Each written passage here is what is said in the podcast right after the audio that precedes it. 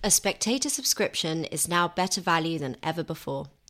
As a new subscriber joining today, you'll pay just £1 a week for unlimited online and app access in your first year. To subscribe today, go to spectator.co.uk/unlimited.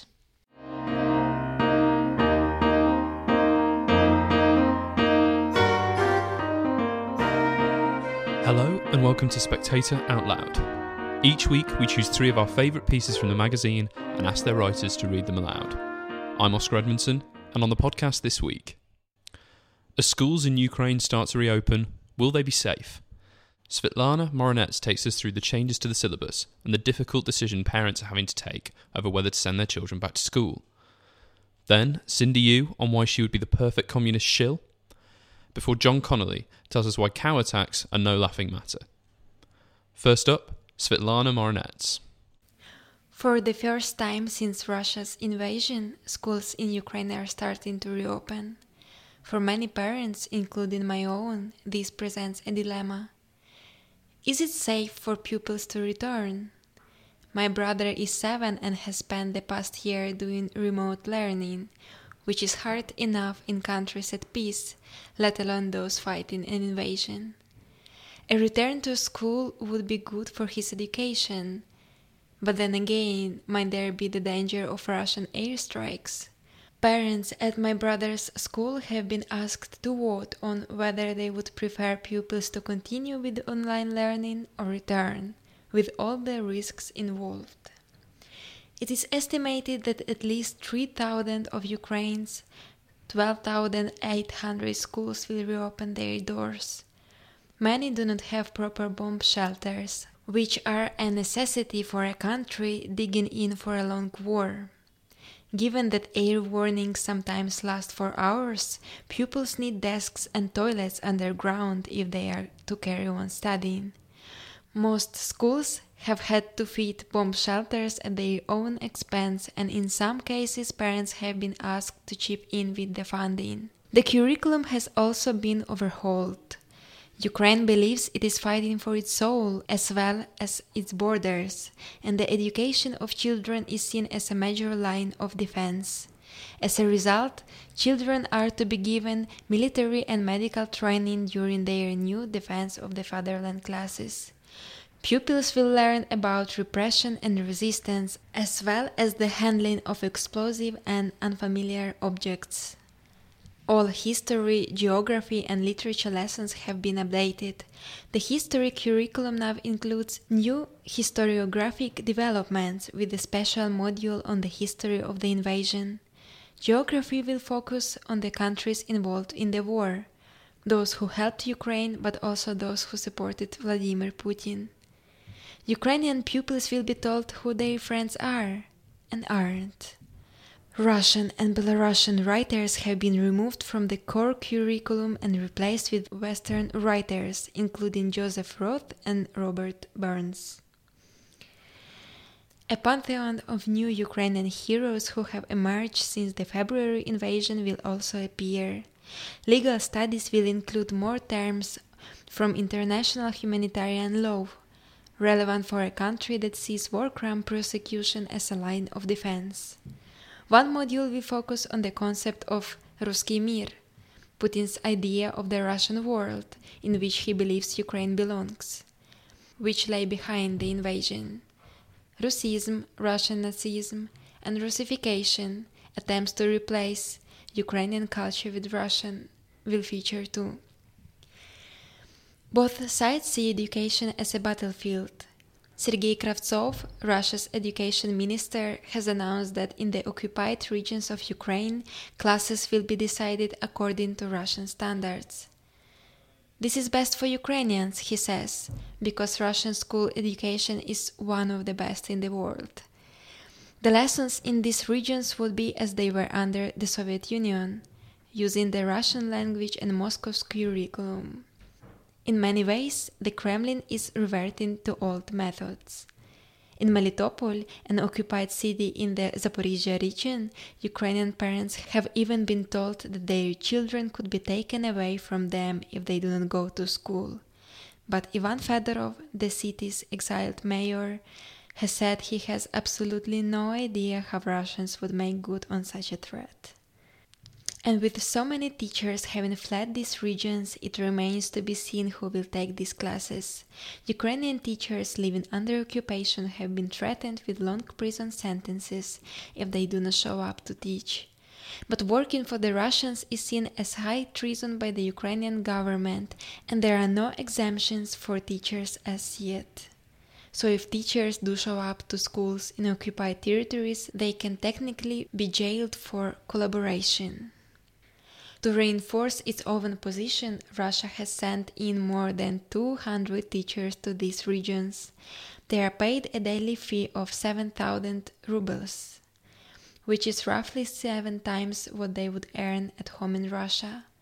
Some will be Russian nationalists seeking to do patriotic work in Ukraine, as one history teacher from the remote Siberian town of Omsk put it. There can be no division into Russians and Ukrainians because we are one Russian people, and there is no Ukrainian and Belarusian languages. There are 2 dialects of the Russian language. Russian teachers are also being lured to Ukraine with the promise of free property. In the Zaporizhia region, my wife and I may receive a plot of land, said Yuri Baranov, another history teacher who was quoted in the Russian press. My wife wants her own garden at our new home. Darya Ganieva, an English teacher who moved to Crimea from Russia, is quoted as saying that she too is hoping to receive a property. Even if Ukraine regains control, she assures readers, people will not be left abandoned. In extreme cases, we will be evacuated or somehow supported. It is highly likely that if they are given houses, these will have once belonged to Ukrainians who have been killed or are exiled. Against this backdrop, Ukrainian pupils are trying to continue their education. My brother was born in 2014 and has only ever known a Ukraine at war in one way or another. He has not spent much time in school thanks to COVID and Putin. But packed classrooms would be an obvious target for the Kremlin. Parents like mine must ask themselves a difficult question: whether a regime that has already attacked Ukrainian hospitals and nurseries would stop at schools. That was Svitlana Morenets. Next, Cindy Yu. Could I be the model communist show? Consider these facts. I was born and raised in China. I speak and read Chinese. Some question my English accent, almost suspiciously posh, given that I didn't speak a word of the language until the age of 10. Before the pandemic, I visited China regularly. My podcast, Chinese Whispers, often explains the Chinese government's way of looking at things. I studied at Oxford and now work at the heart of the British establishment. Am I not ideally placed to advance Beijing's agenda? When I started my career, this was all a joke. Now it's less of one. The atmosphere in Britain towards China has soured. Over the past 7 years, the government has gone from David Cameron's kowtowing to Beijing to Rishi Sunak and Liz Truss jostling to out-hawk each other. Some of our political class are now applying a new test. Will you condemn China at every turn? If not, you're probably an apologist. There seem to be only 2 categories, hawk or show, with no shades in between. The S-word is thrown around with alarming frequency. It doesn't matter whether you're actually working for the Chinese Communist Party. The point is, you may as well be. As Oxford's Rana Mitter, perhaps Britain's foremost academic expert on China, puts it, we've gone from complacency to panic without the intervening stage of knowledge. I don't deny that China poses a real challenge. In fact, on this I'm probably aligned with Steve Bannon, who said that the West should be more concerned about Beijing than Moscow. The CCP does plant shells. MI5 is right to warn about politicians taking dirty money from individuals linked to the United Front, which works to capture foreign elites and overseas Chinese. We also need to be clear-eyed about the lobbying efforts from major Chinese companies such as Huawei, and question the role played by CCP-funded organisations such as Confucius Institutes. But that makes it even more important to understand China properly, which is different from empathising or excusing. We need to know the answer to questions such as, how does the Chinese government work? Who are the major influencers within the CCP? What do the Chinese really think? Yet some of us trying to answer those questions, rather than just campaigning against the CCP's evils, fail the ideological purity test. Take the Great Britain China Centre, an arm's-length body of the Foreign Office founded in 1974, which supports liberal minds in China to push through legal reform. It has also been crucial in helping British politicians and civil servants learn about China. It regularly hosts experts to explain, for instance, what Beijing is doing in Xinjiang or how Chinese propaganda works. Officials from the Chinese government are sometimes guests, offering rare opportunities for politicians to speak to and challenge their elusive CCP counterparts. But as was revealed in June by the Spectator's Steerpike columnist, the Great Britain China Centre may have to close, because Liz Truss has refused to renew its funding in one of her final acts as Foreign Secretary. The official reason given is budget cuts. It's true that it never quite made sense to finance its Belgravia think tank from the overseas aid budget, but it was only asking for £500,000 and some other pot of money could have been found. Those close to Truss tell me the real reason is that she sees it as a, quote, China show organisation. It is too cosy with Beijing, says Team Truss, pointing to the meetings with CCP officials as evidence. Here again is the insidious S-word. Calling someone a show means you don't need to engage with their arguments. No matter that the centre has always been funded and directed by the Foreign Office, as well as other governments in the Five Eyes group and corporate sponsors such as HSBC. Or that its director, Moretta Borger-McLeod, spent a decade in Beijing running a Swedish NGO specialising in human rights. She left at a time when foreign charities were increasingly targeted by Xi Jinping's regime. She is more capable than most of pointing out China's transgressions. Anyone who writes about China is used to a little name-calling. I don't usually mind it. I think it good banter to joke with people I know about how I've just received the day's orders from the embassy.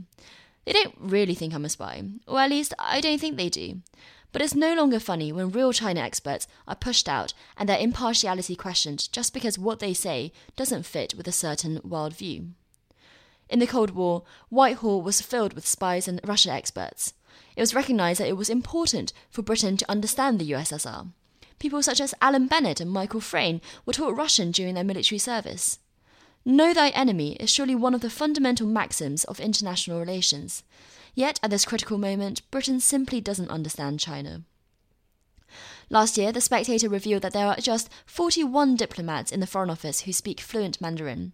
A recent study found that in the UK, there are only 300 graduates of Chinese language each year, a number that hasn't risen since 1999. Who would train in China studies if there were no jobs at the other end of it? If China is Britain's number one threat, as Sunak puts it, then we should be doubling, even tripling, the funding for organisations like the Great Britain China Centre. Even Tom Tugendhat, who has been sanctioned by the CCP, has written to the FCDO to protest the centre's closure. John Gerson, who was Margaret Thatcher's advisor on China, told me his theory of the Tiger Woods trap. When you fall asleep at the wheel and wake up to find traffic coming head-on, a massive overcorrection will land you into the nearest tree. Gerson doesn't think Westminster is there yet, but I'm afraid I see some serious swerving. I just hope there's still time to steer back. That was Cindy Yu. And finally, John Connolly. One of the worst things about being attacked by a cow is that no one takes it very seriously afterwards. My partner Claire and I found that out the hard way after a walk in Devon. We were making our way through a large field on a public footpath, heading towards a herd of cows milling around a stile. Most were ignoring us, but one seemed different, larger and more malevolent than the others. It began to stare intensely at us, and as we carried on, it started to walk slowly in our direction. Hoping it might be a curious cow rather than an aggressive one, we branched out to the left to give it a wider berth. But the cow then broke out into a full-on run. At this point we froze, thinking it might slow down if we didn't spook it. Only when it was almost on top of us, showing no sign of stopping, did I crack and scream run. The cow ground to a halt, momentarily shocked at the sound of my voice, but then reared up on its hind legs like a stallion and leapt after me as I sprinted away. I had no idea how close it was, but Claire said afterwards that the cow had its head down as it charged after me and was only a foot or so away from my back. She was terrified I was going to be trampled in front of her eyes. In the end, we were lucky. As we went round a corner, it stopped chasing, and we were able to scramble through a hedge to escape. Afterwards, we felt extremely fortunate not to have been seriously hurt. But if we were hoping for sympathy after being charged by an animal, which weighs around 500 kilos, about the same as a polar bear, we didn't find it. My mum, who grew up on a dairy farm, seemed bemused. Most people either blamed us for the attack. Were you really on a footpath? He must have provoked it, or simply didn't believe us. Others looked at us expectantly, as if waiting for the punchline of a joke. Cows are a menace, though, like it or not. Last week, 20 of them surrounded and headbutted a woman in Lancashire and left her with 15 broken ribs, a punctured lung and a shattered ankle. The victim had to drag herself to the nearest dry stone wall and haul herself over before mountain rescue arrived. In the aftermath of the attack, a grassroots campaign group called Killer Cows has been given a new lease of life. It was set up by a trio of walkers after two were seriously injured in separate cow attacks. One, a farmer's daughter, escaped with several broken ribs and has been pulled from the field, unconscious by her husband. The other was left with a lacerated liver. The campaign now collects cow attack stories from walkers and publishes the most serious online, with titles like Maxine's Story, Rammed by a Cow.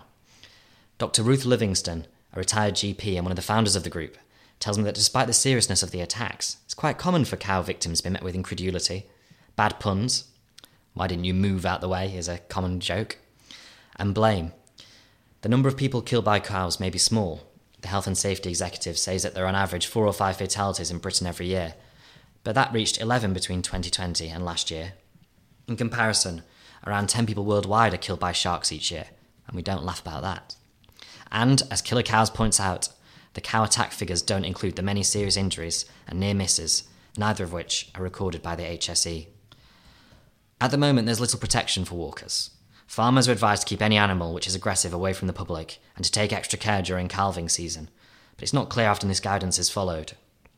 In February, a farmer was given a 12-week suspended sentence after an 83-year-old man was attacked and killed by cows with calves on a public footpath.